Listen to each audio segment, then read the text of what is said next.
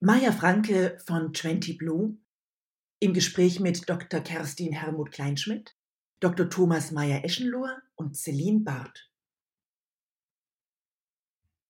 Ich war letzte Woche das erste Mal in meinem Leben zu einer Online-Messe zum E-Special der Biofach 2021. Das war sehr interessant. Ich habe mir sehr viele Podiumsdiskussionen beziehungsweise Lectures und so weiter zum Thema nachhaltige Verpackung angehört. Ähm, Generell war es eine hochinteressante Veranstaltung, aber ich habe es vermisst, dort keine Fragen stellen zu können. Das kann ich jetzt aber hier. Okay, dann einmal ein herzliches Willkommen von mir, Maja Franke, 20 Blue. Ich, ich sage erst mal, wer wir jetzt hier alle sind. Ich sitze in Leipzig und Dr. Kerstin Hermut Kleinschmidt, Nachhaltigkeitsberatung, sitzt in Freiburg. Dr. Thomas Meyer-Eschenlohr von Landpark sitzt in Alling und Celine Barth, Biolution, eigentlich Hamburg, sitzt im schönen Triest. Damit nochmal herzlich willkommen und ja, Kerstin, darf ich an dich übergeben? Ja, sehr gerne. Vielen Dank, Maja. Ja, vielen Dank an Sie, Frau Barth, und an Sie, Herr Dr. Meyer-Eschenlohr, dass Sie die Zeit gefunden haben für das heutige Gespräch. Ja, dann würde ich einfach direkt einsteigen und einfach mal kurz fragen, dass Sie sich kurz vorstellen und vielleicht auch was zur Geschichte von Ihrem jeweiligen Unternehmen erzählen und würde Sie, Frau Barth, bitten, anzufangen. Ja, schönen guten Tag erstmal. Vielen Dank für die Einladung. Ich bin sehr gespannt auf das Gespräch heute. Genau, ich komme vom Hamburger Startup Biolutions und wir machen nachhaltige Verpackungslösungen und Einweggeschirr. Und zwar, das Besondere ist, wir stellen die aus Agrarresten her, also nicht aus Papier, nicht aus Plastik, sondern aus einem neuen Produktionsmaterial, was wir selbst entwickelt haben und hoffen dadurch, ähm, gängige Plastikprodukte oder allgemein Einwegprodukte zu ersetzen und die Welt ein wenig nachhaltiger zu machen. Sehr schön, vielen Dank. Das hört sich spannend an und wir werden im Verlauf des äh, Interviews sicher mehr davon erfahren. Herr Dr. Meyer-Eschenlohr, möchten Sie sich kurz vorstellen und auch was zur Geschichte von Landpack erzählen? Ja, gerne. Ähm, vielen Dank auch von meiner Seite für die Einladung. Die Firma Landpack wurde 2013 von mir und meiner Frau gegründet. Wir waren ähm, damals beruflich im Bereich des Lebensmittelversandes, äh, gerade auch in Frankreich unterwegs und dort hat ein großer Player versucht, im Online-Lebensmittelhandel einzusteigen, also Lebensmittel online zu versenden. Und dieses Projekt ist damals gescheitert, dass es keine Alternative zu Styroporboxen gab. Und zu Recht hat die, der Konzern damals gesagt, es ist eigentlich nicht vermittelbar, in großen Mengen Styroporboxen an die Haushalte von Großstädtern zu senden. Das wird ein Riesenentsorgungsproblem. Und ähm, dieses Thema hat uns dann nicht mehr losgelassen. Und ähnlich wie Biolutions hat auch Landpack dann versucht, ein Material zu verwenden, was es in großen Mengen gibt. Bei uns ist es der Rohstoff Getreidestroh, der weltweit verfügbar ist und haben dann ein Verfahren, eine Technologie, Prozesse, auch den Anlagenbau, den Maschinenbau entwickelt, um aus Stroh Styropor-Ersatzstoffe herzustellen, die heute erfolgreich am Markt auch ähm, verwendet werden. Okay, sehr spannend, wunderbar. Ja, ich möchte eigentlich ganz gerne mit der Frau Barth beginnen und Biolutions. Und zwar, ich habe mal ein bisschen auf ihre Website natürlich geschaut und äh, gesehen, dass sie in Indien gestartet sind.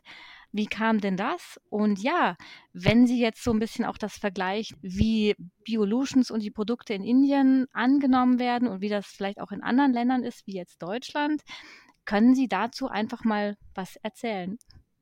Gerne. ähm, also die Geschichte des Unternehmens ist tatsächlich äh, eine sehr internationale in sich. Also unser Gründer ist Kolumbianer, der dann äh, inzwischen vor über 20 Jahren für die Liebe nach Deutschland kam und hier sozusagen auch äh, ganz, ganz begeistert wurde von unserer Mülltrennung und damit so langsam anfing, sich mit dem Thema Nachhaltigkeit ganz grundsätzlich zu beschäftigen. Und als es dann darum ging, für, für eine andere Gründung, die, die er in Deutschland schon erfolgreich durchgezogen hatte, ein neues Produkt zu entwickeln, ist ihm schnell aufgefallen, dass die ganzen Materialien, die es bisher gibt, einfach ihm nicht mehr gefallen vom, vom Nachhaltigkeitsaspekt her. Und das hat so seine Motivation geweckt, doch mal zu gehen, zu schauen, ob es nicht anders geht. Und als dann die, ähm, die, die, technische Voraussetzung sozusagen gefunden war mit den Agrarresten, ähm, ging es natürlich darum, okay, wo probiert man das jetzt aus mit der Herstellung? Und Indien bot da einfach ähm, eine ideale Kombination an Umständen. Einerseits ähm, ist Indien ein äh, Agrarland, wo viel ähm, Agrarreste Jahr um zur Verfügung stehen. Das heißt, man muss da auch gar nicht so sehr auf äh, Jahreszeiten warten und um verschiedene Agrarmittel auszuprobieren, war das optimal. Zum einen. Zum anderen ähm, war in Indien tatsächlich zu der Zeit schon die Bewegung hin zum Plastikverbot, ähm, was inzwischen auch schon eingeführt, leider nicht ganz äh, stringent umgesetzt wird. Aber auf jeden Fall ist die, das soziale Bewusstsein sehr groß gewesen auf der politischen Seite wie auch auf der sozialen, ähm, dass man das Plastikproblem angehen muss, vor allem in einem Land wie Indien, wo die Abfallwirtschaft längst nicht so weit entwickelt ist wie zum Beispiel in Deutschland. Ähm, ja, und so haben wir dann unseren Weg nach Indien gefunden und dort die erste Fabrik, also erst die Pilotanlage und dann die erste Fabrik aufgebaut um da ähm, Produkte auch tatsächlich für den indischen Markt erstmal herzustellen. Also die Prämisse war immer, ähm, lokal zu produzieren mit lokalen Rohstoffen, ähm, um auch da die Nachhaltigkeit im Auge zu behalten ähm, und eben nicht, wie es im Moment gängig ist, äh, Verpackungen von A nach B zu schiffen für ein Produkt, was dann am Punkt C verkauft wird. Okay. Ja, sehr spannend, vor allen Dingen eben genau diese ähm, ganz, dieser ganze Ansatz, dass man sagt, man macht das Ganze lokal. Und äh, ja, ich fand das jetzt ganz witzig, dass es so eine Begeisterung gab für die deutsche Mülltrennung. Wie ist das bei Ihnen, Herr Dr. Meyer-Eschenlohr? Inwieweit sehen Sie jetzt auch zum Beispiel mit dem ja, mit der ganzen Bewegung, dass man sagt, ne, Plastik soll ersetzt werden, hat es bei Ihnen jetzt auch nochmal einen Boom gebracht, vor allen Dingen auch jetzt im Hinblick auf Corona, dass die Leute auch mehr online bestellen? Merken Sie das? Genau, also äh, wir merken das ganz extrem, dass ähm, natürlich Corona einen Riesenschub gebracht hat im Bereich Online-Lebensmittelhandel. Also dass viele gar keine andere Möglichkeit hatten, als ihre Lebensmittel online äh, zu bestellen. Aber auch viele Medikamente wurden nach Hause geschickt, die sind kühlpflichtig oder andere Industrieprodukte. Und das hat bei uns schon äh, einen großen Nachfrageschub ähm, ausgelöst, ganz klar. Also das heißt, es werden auch Medikamente mit ihren Boxen vers äh, verschickt. Genau, also das war uns von Anfang an ganz wichtig, ähm, dass wir die Regulatorien und das muss man sich in Europa sowie in allen anderen Ländern der Welt äh, ziemlich kompliziert vorstellen, was man alles erfüllen muss, um äh, eine Alternative zu Styropor am Markt anzubieten. Und äh, da haben wir uns ganz früh dazu entschieden, die, die höchste Anforderungsklasse zu wählen. Das ist der Lebensmittelversand und zwar auch der direkt im, im direkten Kontakt, also ein Produkt herzustellen, mit dem Lebensmittel im direkten Kontakt versendet werden können. Und damit haben wir dann auch alle anderen Anwendungsbereiche abgedeckt. Äh, der Pharmabereich orientiert sich an den Regulatorien des Lebensmittelgesetzgebung und ähm, oder auch Industrieprodukte bis hin zu Impfstoffen, jetzt Covid-Impfstoffe. Also in unseren Produkten kann man und wird auch tatsächlich alles verschickt, was normalerweise in Stropor oder anderen Kunststoffisoliercontainern verschickt wird. Ähm, das heißt, wir werden demnächst den Corona-Impfstoff in äh, Ihren Boxen äh, sehen? Ja, also das ist schon so. Ähm, äh, sie, ähm, manche Arztpraxen ähm, werden ihre Corona-Impfstoffe oder haben ihre Corona-Impfstoffe schon ähm, in unseren Isolierverpackungen bekommen. Also das ist an sich bei, bei unserem Produkt im Moment auch das Schöne. Da, wo wir jetzt heute angekommen sind, ist, dass es nichts Außergewöhnliches mehr ist, eine ähm, Stroh-Landbox zu bekommen. Ähm, die Leute freuen sich immer noch. Es ist immer noch was Aufregendes, weil jedem natürlich sofort klar äh, ist, was da passiert. Da ist jetzt ein Kunststoff, den man eigentlich von, für 50 Jahre für nicht ersetzbar gehalten hat, auf einmal gegen Material ersetzt worden, was jeder sofort versteht. Also jeder sieht dem Produkt an, was es ist. Ähm, und man hat mittlerweile auch das Vertrauen, dass diese Produkte funktionieren. Also, dass die Isolierleistung genauso gut ist, dass die Sicherheit eingehalten ist, dass alle Regulatorien äh, eingehalten ist. Und das freut die Leute so sehr, dass wir viele, viele E-Mails bekommen jeden Tag von Verbrauchern, gar nicht so sehr von unseren Kunden, von denen natürlich auch, aber auch von Verbrauchern, die sagen, wir haben heute eure Box bekommen und wir möchten mal sagen, wie toll wir das finden, was ihr da, was ihr da macht. Super. Ja, das kann ich so ein bisschen bestätigen, weil ähm, ich bin ja ähm, über diesen Life Science Bereich eigentlich auch auf die Landpack-Box äh, ähm, aufmerksam geworden. Und ich habe viel mit Kunden zu tun, die gerade in diesem Laborbereich arbeiten. Und da werden ja auch viele Sachen ähm, eben gekühlt und per Styropor verschickt. Und auch da habe ich eben gehört, Mensch, das ist eine ganz tolle Box. Ähm, die, die, die freuen sich auch. Das kann ich äh, sozusagen von der Seite nochmal bestätigen. Das heißt, sie hatten eigentlich äh, dadurch, dass sie in den äh, Lebensmittelbereich äh, damit angefangen haben, gar nicht so die großen ähm, Hürden, jetzt in diesen Life Sciences oder Pharma-Bereich zu gehen. An sich nicht. Also wie gesagt, die, die erste Entscheidung war, gehen wir in den hochregulierten Bereich oder gehen wir in den Bereich, wo eigentlich die Anforderungen gering sind. Und ähm, da geht es natürlich dann viel um QM-Management-Systeme. Man braucht intern einfach auch eine ganz andere, sag ich mal, Ausbildungslevel an, an Personal. So sind bei uns zum Beispiel im Vertrieb, im Customer Service oder im Labor ähm, haben wir Molekularbiologen, ähm, Biologen, äh, studierte Landwirte und so weiter. Also man braucht natürlich ein anderes Ausbildungslevel, um mit den Firmen zu arbeiten im Pharma, Life Science und Food Bereich. Aber da wir uns da früh entschieden hatten, das zu machen, stellt es heute für uns kein Problem dar. Ja, super. Ähm, ja, Frau Barth, Sie machen ja ähm, ganz klassisch von Ihren Produkten eher so ähm, Besteck, Teller, aber ich glaube auch noch andere Bereiche. Äh, welche, welche Produkte stellen Sie dann insgesamt her?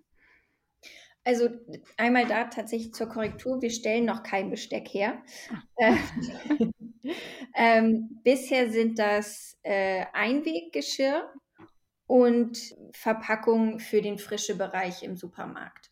Das ist das aktuelle Sortiment mit ähm, einer Addition und zwar der Nierenschale, die primär in Indien vertrieben wurde bisher, aber auch in Deutschland erhältlich ist.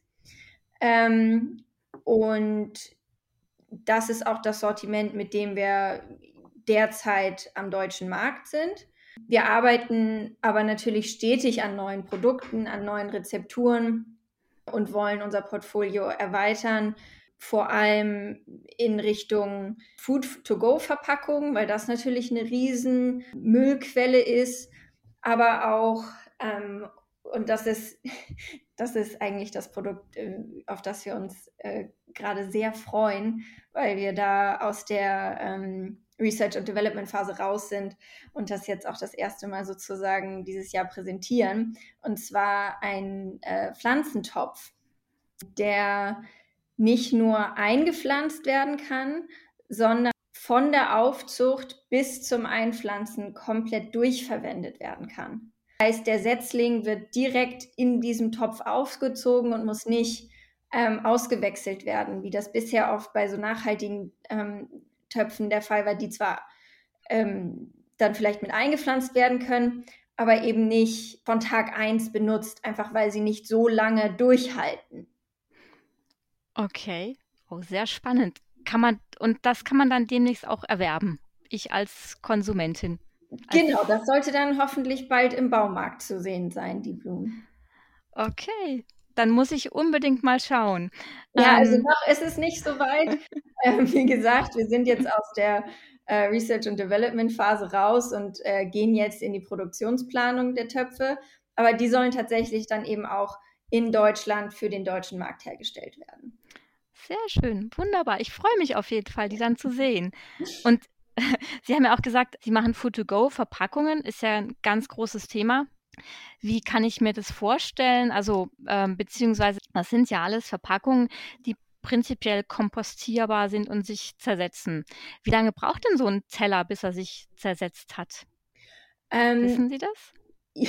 Ja, ähm, also das kommt tatsächlich auf die Umstände an. Also wenn so ein Teller, was wir natürlich nicht hoffen, aber das kann ja immer mal vorkommen, wenn so ein Teller auf der Straße landet, das war vor allem in Indien zum Beispiel unsere Prämisse, ähm, wo der Müll nun mal leider öfter auf der Straße landet, als man das vielleicht gerne hätte. Dann zersetzt der sich auch zuverlässig. Es kommt aber natürlich absolut auf das Wetter, auf die Temperatur, auf die Umgebung an.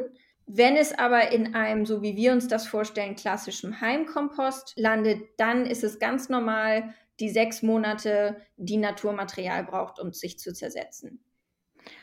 Und ähm, wie ist das eigentlich das ist ja kompostierbar.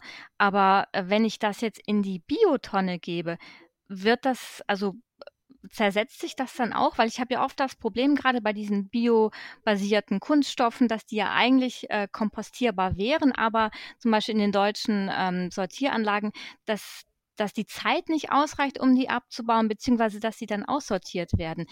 Wie ist das, wissen Sie das, wo sozusagen ähm, Ihre Produkte, also Bleiben die im Biomüll oder werden die aussortiert? Ja, also das ist eine, eine sehr komplizierte Antwort, die ich versuche mal klar zu strukturieren. Also, ähm, das eine ist, was ein Produkt kann und das andere ist, was ähm, der deutsche Gesetzgeber ähm, anordnet. Also eine Verpackung zum Beispiel, egal aus welchem Material sie ist, gehört in die gelbe Tonne wir assoziieren die gelbe Tonne immer mit Plastik, aber streng genommen gibt es äh, Regeln, welche Produkte wo reingehören. Ein Teller zum Beispiel mit Essensresten, selbst wenn er theoretisch, äh, sagen wir, mit Papier recycelbar wäre, darf wegen der Essensreste nicht dahin, sondern muss in die Restmülltonne. Von daher rein von der Funktionalität her würde sich der Teller in der Biotonne ganz normal zersetzen. Da ist es einfach der Unterschied zwischen dem Bioplastik, das braucht ja zu lange, um sich zu zersetzen und wird deswegen aussortiert. Dadurch, dass unsere Materialien aber aus nicht veränderten, strukturell veränderten Fasern besteht, ist das Verhalten da gleich wie, wie Naturfasern. Von daher gibt es da keine zeitliche Verzögerung. Fakt ist aber, derzeit erlauben die Regularien nicht, einen Teller oder eine Verpackung in die Biotonne zu werfen. Ob man das sich für zu Hause sich anders entscheidet und hinten auf den eigenen Kompost wirft, das ist natürlich wieder was anderes. Okay. Das heißt, ähm, Sie hätten da schon einen Wunsch an den Gesetzgeber, dass das sich ändert? Doch, schon. Wir haben, wir haben da auch großes Verständnis. Es, es, aus unserer Sicht ist es ein Prozess, den wir alle gemeinsam gehen. Von daher, es bringt unserer Ansicht nach nichts, den Finger zu zeigen und zu sagen, da hat der Gesetzgeber versagt, weil das ist es nicht, sondern der Gesetzgeber lernt genauso neue Materialien kennen und einordnen wie wir. Und ich sehe das als gemeinsame Aufgabe als Gesellschaft, da jetzt neue Wege zu gehen, neue Dinge möglich zu machen. Und wir als Unternehmen müssen dem Gesetzgeber halt das auch erklären, weil woher sollen die das sonst wissen? Also nur weil wir was Neues erfunden haben, wissen die ja nicht sofort Bescheid. Von daher Kooperation mit den Gesetzgebern und einfach ein größeres Verständnis, wofür diese Gesetze mal gemacht wurden und eine Verbreiterung der Materialien, die verwendet werden, auch dafür sorgen muss, dass eben eine Verbreiterung der Regeln geschaffen werden. Okay. Wie Sie, sehen Sie das, Herr Dr. Meyer-Eschenlohr? Also die, ähm, die äh, Landbox kann ja auch ähm, ganz normal entsorgt werden über die Biotonne. Genau, also das hat ähm, Biolutions äh, schon ganz richtig zusammengefasst. Ähm, da gibt es eine kleine Ausnahme und zwar, wenn ähm, sozusagen nicht ersichtlich ist, ob es sich um Material handelt, was natürlichen Ursprungs ist oder ob es sich jetzt um irgendein anderes Material handelt. Also wenn es quasi identisch ist, ähm, dann kann es auch in der Biotonne entsorgt werden. Und ähm, diesen Weg ist Landpack gegangen. Also wir haben gesagt, wir nehmen das Stroh so wie es ist. Wir haben ganz wenig Prozesse, die das ähm, Stroh verändern, also weder mechanisch noch ähm, chemisch, sondern wir verwenden das reine Stroh. Das wird bei uns aufwendig gereinigt, das wird desinfiziert, es wird für einen direkten Lebensmittelkontakt ausgerüstet. Aber wenn ich jetzt einem Landwirt äh, diese Landbox in die Hand drücke und sage, ähm, was ist es, dann wird er sagen, es ist Stroh. Und wenn ich es sozusagen zerfledder und, und, äh, und zerreiß und in die Biotonne gebe, dann kann niemand mehr sagen, ob dieses Stroh mal vom Landwirt war oder ob das Stroh aus der Landbox ist. Also es ist das identische Material und damit ist auch die Entsorgung über die ähm, Biotonne okay. Ähm, und der Punkt ist, es ist auch die ähm, richtige Entsorgung. Das ist ganz wichtig. Also wir haben, mhm. es ist nicht so, dass es äh, für den Konsumenten vielleicht bequemer ist, sondern genau da gehört es auch hin. Warum? Es gibt eine Alternative. Wir könnten es zum Beispiel in den Restmüll geben. Der Restmüll landet in München äh, beispielsweise in der Müllverbrennungsanlage. Also der gesamte Restmüll wird verbrannt ähm, jetzt sagt man thermische Verwertung dazu. Man muss aber wissen, dass der Wirkungsgrad von Müllverbrennungsanlagen so im Bereich zwischen 15, im besten Fall 25 Prozent liegt. Das heißt, in Wirklichkeit wird da kein Müll verbrannt und energetisch genutzt, sondern das Volumen des Mülls, äh, man zaubert es weg, sage ich mal, man zaubert es in die Luft, diesen Müll. Ähm, das nützt uns nicht viel. Wenn wir es in die Biotonne geben, dann ähm, haben wir zum ersten einen Vergärungsprozess, das heißt, der Biomüll wird lokal entsorgt. Das ist auch ganz wichtig.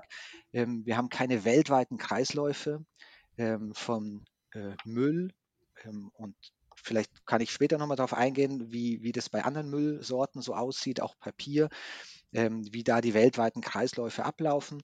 Bei Biomüll, niemand hat Lust, einen Container Biomüll nach China zu schicken, ähm, sondern das sind alles lokale Kompostierwerke, die in unmittelbarer Nähe äh, vorhanden sind. Der Biomüll wird vergärt, das heißt, da wird Energie erzeugt, das was schnell verfügbar ist.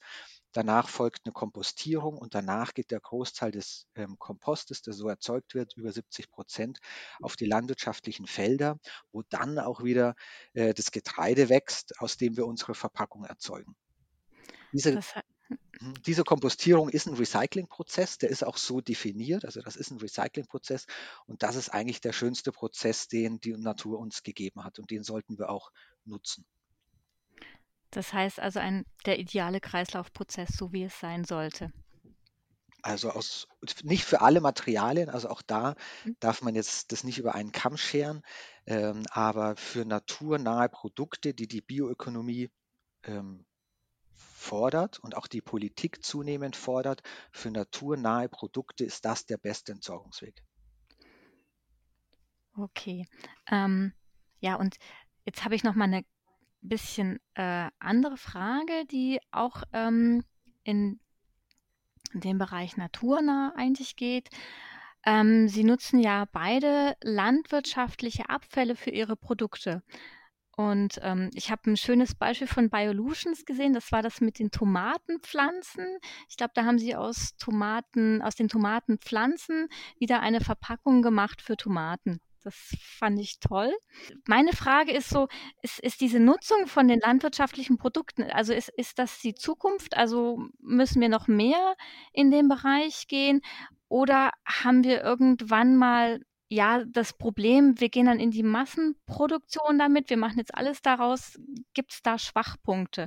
Also auch wenn man so ein bisschen im Hinterkopf hat, diese ähm, Diskussion um die biobasierten Kunststoffe, ähm, wo man also einerseits immer noch diese Tank oder diese ähm, Frage hat, inwieweit hier Agrarflächen dafür genutzt werden. Oder wenn man eben auch sieht, dass auch die biobasierten Kunststoffe der ersten Generation ja auch ihre Schwachpunkte haben, wenn man zum Beispiel die, ähm, die Ökobilanz vergleicht. Ähm, Frau Barth, wie sehen Sie das? Ja, äh, also einerseits Riesenthema. Ähm, ich würde da aber eine klare Unterscheidung machen zwischen ähm, biobasierten Produkten, die ein Naturprodukt nutzen und es dann stark verarbeiten und dadurch, ähm, also nehmen wir ein, ein konkretes Beispiel, ähm, Bioplastik aus, aus Zellulose. Da wird eine Naturfaser genommen und eine bestimmte Komponente isoliert. Das heißt, ähm, nur ein Bruchteil von dem original benutzten Material wird am Ende verwendet. Was wir machen mit den Agrarresten, ist tatsächlich eine sozusagen die eins zu eins Verwertung ähm, von den Rohmaterialien, die wir dem Agrarwirt abnehmen. Die werden so auch natürlich gereinigt und getrocknet und so weiter, aber im Prinzip können wir das ganze Grünzeug, was wir, ähm, was wir uns in die Fabrik holen, wird verwertet. Da, das ist der erste Punkt. Das heißt, es gibt gar nicht den, den Mengenverlust zu dem Grad, wie es bei Bioplastik der Fall ist. Dann kommt hinzu, wir sind nicht auf ein Erntegut angewiesen, sondern unser, unser Ziel ist immer zu diversifizieren, egal in welchem Land wir sind. Das heißt, ja, das Beispiel war, man nimmt Tomatenpflanzen und macht daraus eine Tomatenverpackung.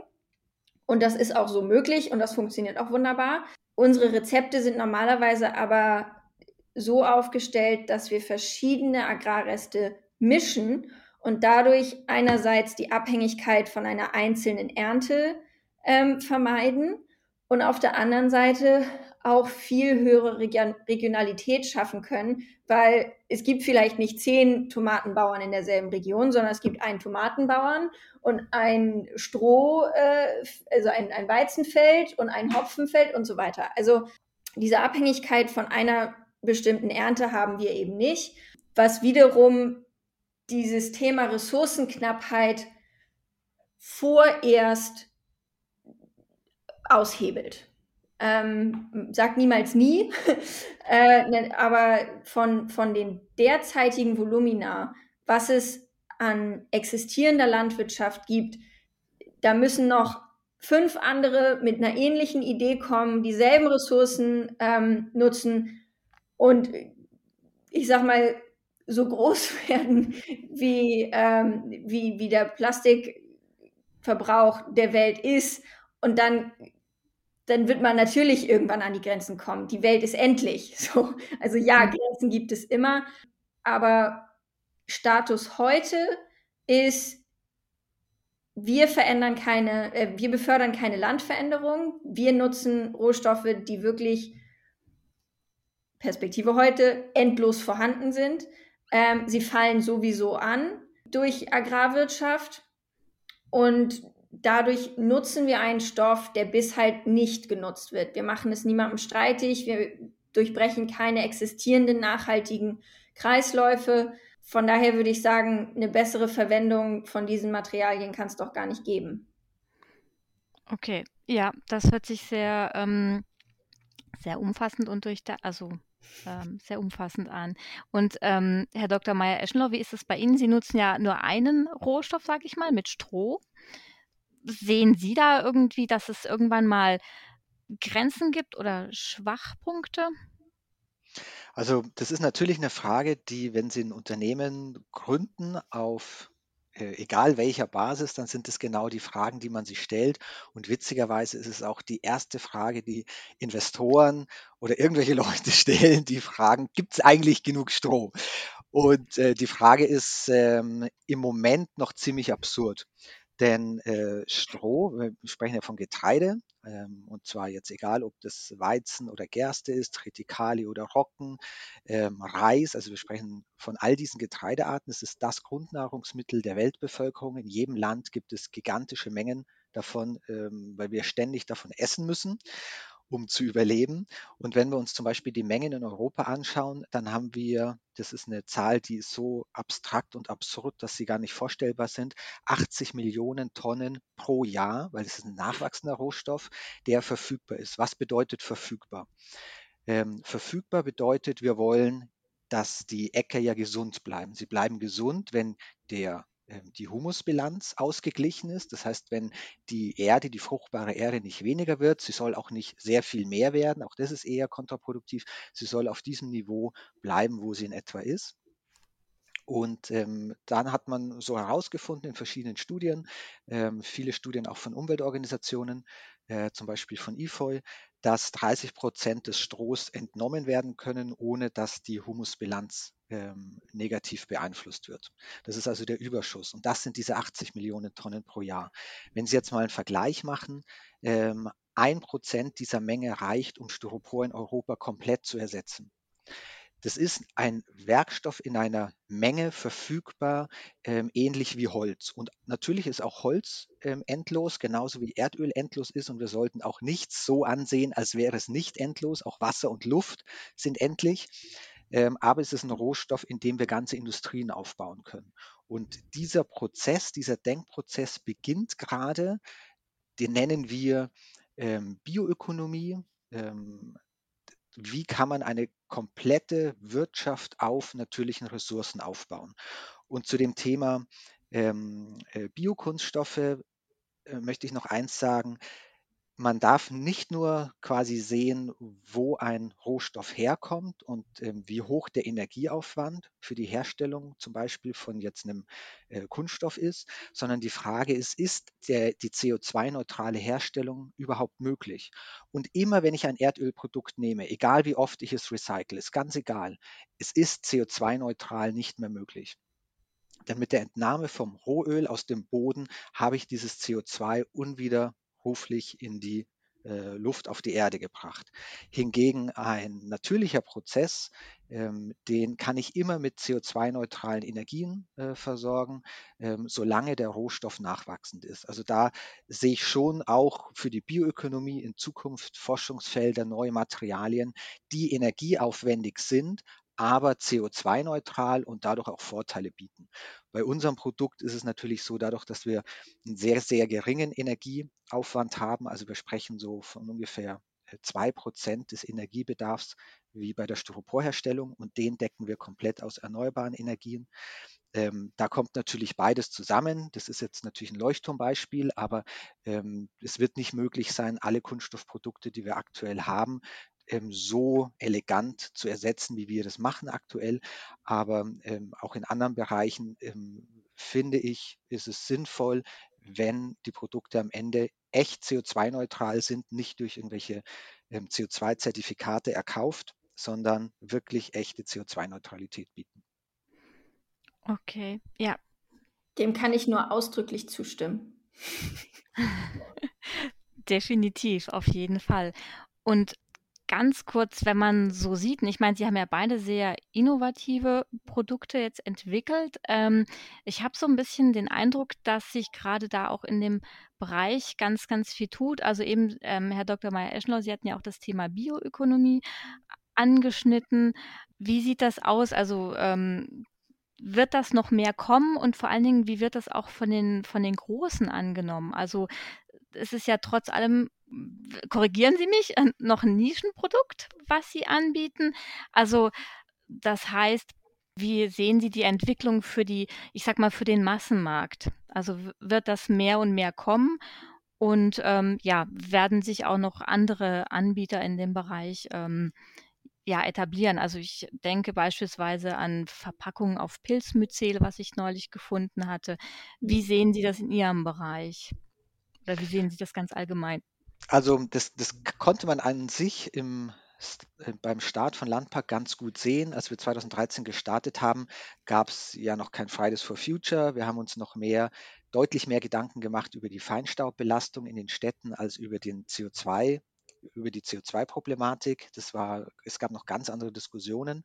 Der Schwerpunkt war, lag ganz woanders. Und als wir damit auf den Markt gegangen sind, das war damals mit ähm, Feinkost Käfer hier in München und mit einer Biomolkerei, Andexer, Naturmolkerei. Ähm, dann, äh, die waren relativ einfach zu überzeugen, dass das eine tolle Lösung ist.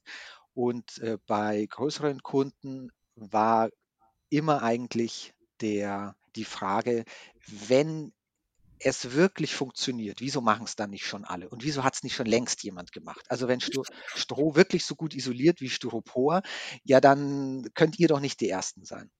Und wir haben am Anfang, wir haben uns dann schnell eine Klimakammer angeschafft. Das ist ein sehr, sehr, sehr teures Gerät, ähm, in dem man Wettersimulationen durchführen kann. Und da haben wir unsere Boxen reingepackt, mit Messtechnik vollgestopft, wie das eigentlich nur im Pharma- und Life Science-Bereich üblich ist und haben einfach die Nachweise gefahren. Und jeder Kunde, jeder Neukunde, den wir am Anfang äh, gewonnen haben, kam eigentlich nur über diese Tests. Ähm, wir mussten es also beweisen, dass wir diesen, dieses Recht am Markt haben.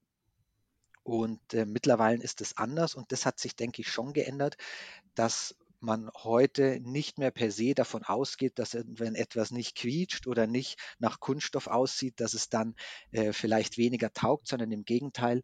Ähm, heute sieht man die Naturmaterialien und denkt sich, oh, wenn das zu einem vergleichbaren Preis möglich ist, dann will ich das Produkt aus dem Naturmaterial und nicht mehr den Kunststoff. Das hat sich geändert und heute würde ich schon sagen, sind unsere Produkte selbstverständlich. Viele mit denen ich spreche, haben irgendwann mal irgendwas bekommen in unseren Boxen. Ähm, also ich würde jetzt nicht sagen, dass das jetzt irgendwie weit verbreitet ist, aber ähm, jeder kennt mir irgendjemanden, der so ein Produkt mal bekommen hat. Und von dem her kann man schon sagen, dass sich da die Zeit gewandelt hat und der Markt auch deutlich offener ist für andere Bioökonomieprodukte, als das noch vor sechs, sieben Jahren der Fall war. Mhm. Okay. Und ähm, also wenn ich einmal kurz, ich würde auch sagen, dass es keins der beiden Produkte, über die wir heute sprechen, in sich ein Nischenprodukt ist, sondern sie sind genau konzipiert als Massenprodukt. Vielleicht ist die, die Markterschließung noch nicht ganz so, wie, wie man das gerne hätte oder wie es für den Planeten am besten wäre, weil natürlich wäre es am besten, dass überhaupt kein Styropor mehr verschickt wird, sondern nur noch Landpackboxen, um jetzt bei Ihrem Beispiel zu bleiben. Aber das Konzept an sich ist ja nie an einer Nische orientiert, sondern immer am Massenmarkt orientiert gewesen. ich glaube, das ist der, das ist der Kernunterschied, ja. dass man nicht mehr ein Produkt konzipiert, werden, so wie Sie das was, ja mit Ihren beiden Produkten sehr erfolgreich vormachen. Oder Vielen. Ein Beispiel, was jetzt mit unseren Produkten oft im Vergleich sind, diese haben Sie vielleicht letztes, vorletztes Sehr Jahr gerne. bei Grillpartys also auch, mal äh, gesehen oder bei Foodtrucks, diese aus Areca-Palmblättern, ganz fancy Schalen ähm, die, die so ein bisschen nach Holz aussehen. Da geht man in den Supermarkt und da kosten dann fünf Stück irgendwie sieben Euro oder so, wo natürlich eine Mutter, die irgendwie ein ganz normales Einkommen hat und vier Kinder, drei Kinder zu Hause, die wird niemals irgendwelche nachhaltigen Teller im Supermarkt für sieben Euro für fünf Stück kaufen. Da ist die, da ist die, die Entry-Schwelle viel zu hoch wie die Produkte konzipiert werden, ist das Entscheidende. Und dass sie dann natürlich auch wachsen und den Markt erschließen. Aber der Ansatz ist ja nicht mehr eine kleine Minderheit von Ökomamis, sorry, ich sage jetzt mal so, zu bedienen, sondern eben echte Massenmarktprodukte zu ersetzen, was den Preis angeht, was die Usability angeht, was die Bequemlichkeit unserer Gesellschaft, die man heutzutage halt nicht sofort ersetzt bekommt, angeht. Und ich glaube, das ist das Wichtige. Und deswegen ist das die Zukunft. Mhm. Sehr schön. Ja, das denke ich auch, weil, und mit, äh, mit Nischenprodukt hatte ich eigentlich auch so gemeint, normalerweise sind natürlich ähm, eben die, äh, ich sag mal, ökologisch ausgerichteten Unternehmen wahrscheinlich die ersten Abnehmer, die sowas machen. Aber die großen Unternehmen, also wie, wie sieht das da aus? Nehmen die das noch, äh, nehmen die das noch mehr auf? Hm. Ja, also so, so ist zumindest unsere Erfahrung, dass ähm, ähnlich, ähnlich wie bei Landpack, ähm, der Widerstand ist auf jeden Fall gesunken. ähm, die Offenheit, das Interesse ähm, ist gestiegen.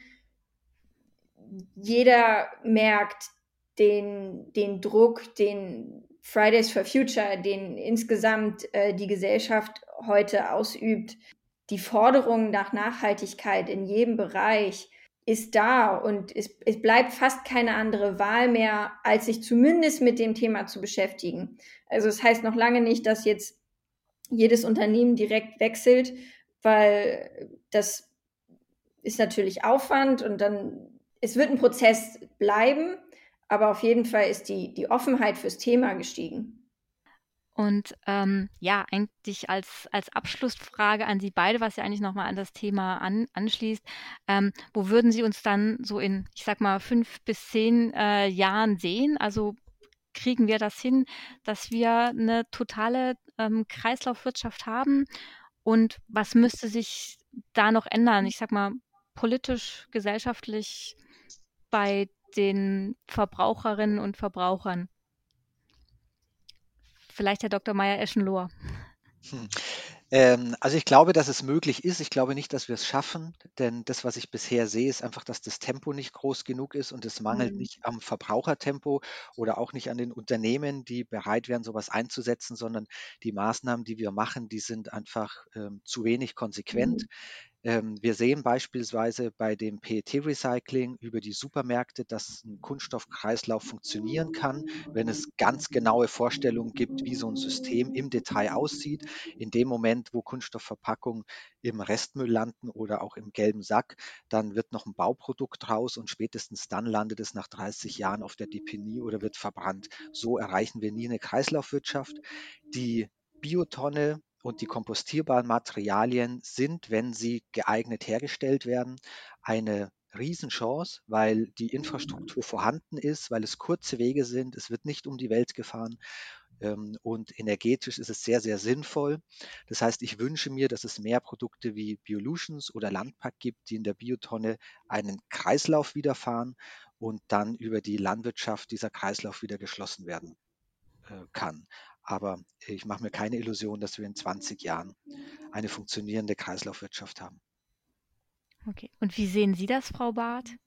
Ähnlich, aber vielleicht ein wenig hoffnungsvoller. Äh, allein mit dem, mit, mit dem Blick auf die letzten fünf Jahre. Ich glaube, hätte man vor fünf Jahren diese Frage gestellt, hätte man niemals gedacht, dass wir heute so weit sind, wie wir sind. Ähm, in der Hinsicht vielleicht ein großes Dankeschön an Greta Thunberg. mit, der voll, mit dem vollständigen Wandel ähm, muss ich zustimmen. Ich sehe vor allem auch das Risiko, das Corona mit sich gebracht hat. Jetzt vielleicht weniger in Deutschland, aber international, denke ich, wird es ein, leider einen Rückschritt provozieren, einfach weil die Prioritäten wieder anders gesetzt werden. Oder ist, das ist ein Risiko, ähm, was ich natürlich nicht hoffe, aber so. Ich denke aber, dass die, die Wachstumsschritte größer werden. Dadurch, dass das Bewusstsein und auch das Geld, was Unternehmen und Investmentmanager, nennen wir sie jetzt mal, ähm, bereit sind, in nachhaltige Lösungen zu investieren, wächst. Von daher ist meine Hoffnung, dass die kleinen Schritte, die wir bereits getan haben, exponentiell wachsen können, statt wie derzeit graduell. Okay, da, vielen Dank für die für das abschließende Statement. Und ja, also ich hoffe, dass wir das schaffen zu einer Kreislaufwirtschaft und dass wir in Zukunft einfach viel mehr Produkte noch haben, die genau auf dieser